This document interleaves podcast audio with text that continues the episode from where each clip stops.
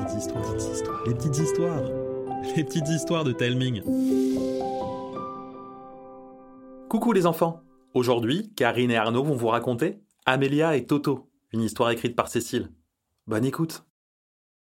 Amélia est en train de jouer dans le jardin avec Toto, une petite serpillière sur pattes pleine d'énergie. Ils sont presque inséparables et c'est un vrai problème. Amélia, Monsieur Cazin est là. Il voudrait récupérer son chien. Amélia et Toto se figent, l'air penaud. Ils rentrent dans la maison. Monsieur Cazin, ce vieux buffle, sourcil broussailleux, est planté dans l'encadrement de la porte. Il tape du pied sur le sol si fort qu'on a l'impression qu'il ne va pas tarder à charger. « Combien de fois t'ai-je demandé d'arrêter d'attirer mon chien dans ton jardin, jeune fille ? Eh bien, moi, je vais te le dire. 30 fois plus 1 avec la tentative d'aujourd'hui !» Mais j'y suis pour rien, moi. C'est lui qui saute par-dessus votre clôture. Et puis, on fait rien de mal, on joue. C'est mon chien. Il n'a rien à faire chez toi. Au pied, Toto. Le petit chien ne se fait pas prier et se place aux côtés de son maître. Bon chien. Et que je ne t'y reprenne plus, jeune fille. Sinon, j'irai porter plainte au commissariat. Comme si la police pouvait faire quelque chose. Amélia ne fait rien de mal. Elle joue juste avec un chien qui vient tous les jours dans son jardin. En plus, il s'adore. Elle devrait le chasser au lieu de s'amuser avec lui. Mais c'est ridicule. D'autant plus que le lendemain, rebelote, Toto se retrouve à nouveau dans le jardin d'Amélia, qui sort affolée. « Toto ! Oh non ! Tu dois rentrer chez toi ! Oust !» Mais le cabot ne comprend pas. Il lui saute dessus, la fait tomber à la renverse et la couvre de l'échouille. Malheureusement, ils n'ont pas le temps de s'amuser vraiment. Amélia... Tu sais ce qu'il faut faire. Une fois encore, elle retourne dans la maison, accompagnée de Toto qui s'empresse de faire la fête à son vieux maître qui reste de marbre. Tu ne manques pas de toupet. C'est pas de ma faute, hein, s'il me préfère à vous. Mon Toto, te préféré. Alors celle-là, elle est bien bonne.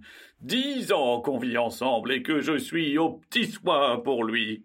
Peut-être, mais je suis sûre que demain il reviendra. C'est ce qu'on va voir. Le lendemain, des bruits de marteaux, de scies et de perceuses envahissent le quartier. Amélia sort voir ce qui se trame et découvre son voisin en plein chantier. Sa clôture est 2 fois plus haute qu'avant. « Papa, t'as vu ce qu'a fait le voisin ?»« Il fallait s'y attendre. »« Mais on peut pas le laisser faire. » »« Si, en même temps, il n'en peut plus de voir son chien chez nous. On peut pas lui en vouloir. »« Bien sûr que si. » Ce n'est qu'un vieil égoïste qui ne veut pas qu'Amélia s'amuse avec son chien. Et avec cette clôture, il a gagné. Plus jamais ils ne joueront ensemble. Les coups de marteau finissent par s'arrêter. Amélia sort dans le jardin. Dépitée, elle regarde l'infranchissable clôture. Et d'un coup, elle voit une tête dépasser. C'est Toto qui essaie de passer 1 fois, 2 fois, 3 fois. Et à la 4e, il saute par-dessus comme un champion de saut en hauteur. Il entame des tours de victoire autour d'Amélia qui éclate de joie. Monsieur Cazin débarque 2 secondes plus tard, complètement furax. Toto retourne chez son maître qui met les bouchées doubles pour agrandir la clôture. Sauf que le lendemain, le chien n'en fait qu'une bouchée. Monsieur Cazin enrage et redouble d'efforts pour empêcher son chien de quitter son jardin. Si bien qu'un jour, ce n'est plus une clôture, mais un mur de bois immense surmonté de barbelés qui séparent les 2 jardins. Impossible de le franchir, à moins de creuser un tunnel. Et c'est ce que fait Toto. Amélia ne boude pas son plaisir et profite du peu de temps qu'ils pourront passer ensemble. Car elle le sait, Monsieur Cazin ne va pas tarder. Et ça ne rate pas. Après quelques minutes de jeu, des éclats de voix retentissent dans la maison. Amélia et Toto rentrent. « Tu l'auras voulu, jeune fille. Je vais attacher Toto à une corde comme ça. Il ne viendra plus chez toi. » Toto baisse les oreilles et gémit. « Vous avez pas le droit !»« Au contraire, c'est mon chien, je fais bien ce que je veux. »« Non, Toto, tu ne m'auras pas avec cette bouille, tu vas finir au piquet. » Le vieux monsieur attrape son chien par le collier et le traîne jusqu'à chez lui. Amélia monte à l'étage et regarde son voisin planter un piquet près de la niche de Toto et l'y attacher. Le pauvre chien s'allonge par terre, l'air triste. Cette nuit-là, Amélia n'arrive pas à dormir. Les gémissements de Toto lui fendent le cœur. Elle doit agir, et vite. Elle prend sa lampe de poche et sort discrètement dans son jardin jusqu'au trou creusé par Toto. Elle s'y faufile, puis rampe jusqu'à la niche de Toto, trop content de la voir. Elle détache le prisonnier, retourne dans son jardin, passe le petit portail du fond et file à travers la forêt jusqu'à son repère super secret. Là où elle se réfugie quand elle souhaite que personne ne l'embête. Elle ouvre la porte et fait rentrer Toto qui la regarde avec de grands yeux tristes. « Tu vas passer la nuit ici, loin de ta prison. Demain, on trouvera une solution. » Le lendemain, Amélia assiste à un drôle de manège. Une horde de petits vieux menés par Monsieur Cazin arpente le lotissement à la recherche de Toto. Il y en a même qui se dirigent vers la forêt. Impossible qu'il puisse trouver son repère. Il est trop bien caché par les buissons et les arbres. Mais pour se rassurer, elle file rejoindre Toto à la cabane. À peine l'a-t-elle ouverte que Toto s'en rentrombe. Surexcité, il veut jouer, bondit, aboie et fait des tours sur lui-même. Amélia est affolée. S'il continue, les petits vieux seront alertés. Elle le saisit par le collier et l'amène dans la cabane. « C'est pas le moment de jouer. Oh, faut pas faire de bruit. T'es recherchée. »« Ah oui, je sais, c'est pas marrant. Mais t'as pas envie de retourner en prison. » À quelques mètres d'eux, des voix de vieilles personnes résonnent. Pourvu qu'elle n'ait rien entendu. De longues minutes passent, silencieuses. « Je crois qu'ils sont partis. » Ils sortent de leur cachette. Amélia prend dans son sac la balle préférée de Toto et ils commencent à jouer. Par hasard, Amélia regarde sa montre. « Oh, ça fait presque 1 heure qu'elle est partie, sans prévenir. Elle doit rentrer pour ne pas éveiller les soupçons. » Elle enferme à nouveau Toto et file chez elle. « Juste à temps. » À peine a-t-elle franchi le portail que son père vient la chercher dans le jardin. « Amélia, Monsieur Cazin est là et il n'a pas l'air dans son assiette. » Dans l'encadrement de la porte, Monsieur Cazin n'a plus l'air d'un vieux buffle enragé, mais d'un petit vieux perdu. « Bonjour, Amélia. La corde de Toto s'est détachée. Il est parti.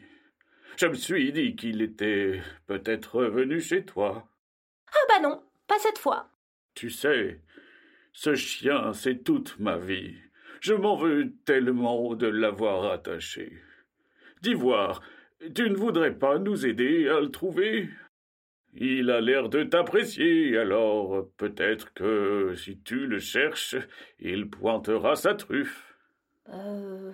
D'accord, je vais aller faire un tour dans le quartier. Amélia retourne dans son repère.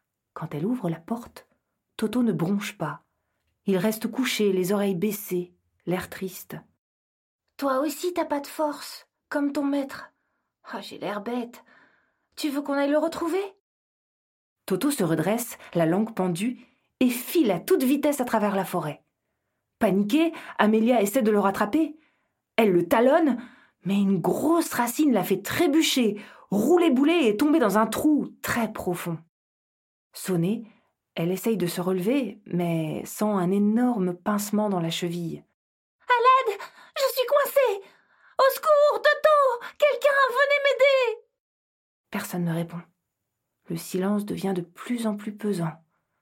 Amélia fond en larmes, puis elle entend des aboiements et des bruits de pas. Une silhouette imposante apparaît. C'est Monsieur Cazin. « Donne-moi ta main, je vais t'aider. » Une fois Amélia remontée, Monsieur Cazin devient complètement gâteux. « Qui c'est qui a sauvé sa copine de jeu ? C'est Toto. » « Bon chien, tu es un héros. Je vais t'offrir le plus gros os du monde. Tu es tombé en le cherchant, je parie. »« Oui, c'est ça. Je crois que je me suis cassé la cheville. Je peux pas marcher. »« Allez, appuie-toi sur moi. Je vais t'aider à rentrer. »« Merci, monsieur. »« Bon, et puis, tu sais, j'ai repensé à toutes nos histoires. »« Ah bon ? » ?»« Oui. » Toto a trop d'énergie pour une vieille carcasse comme moi. Ça te dirait de le promener et de l'aider à se dépenser ? Je suis prêt à te donner une pièce pour ça. Qu'en dis-tu ? Ah, que c'est carrément génial !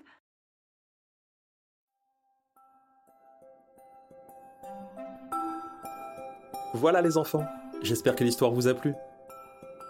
N'oubliez pas de nous mettre plein d'étoiles sur votre application de podcast et de nous envoyer des messages sur les réseaux sociaux ou par mail. Ça nous donne plein de force pour la suite. N'hésitez pas non plus à parler des petites histoires à vos copines, à vos copains et pourquoi pas à votre maîtresse ou à votre maître pour occuper les temps calmes. Je vous embrasse et je vous dis à bientôt.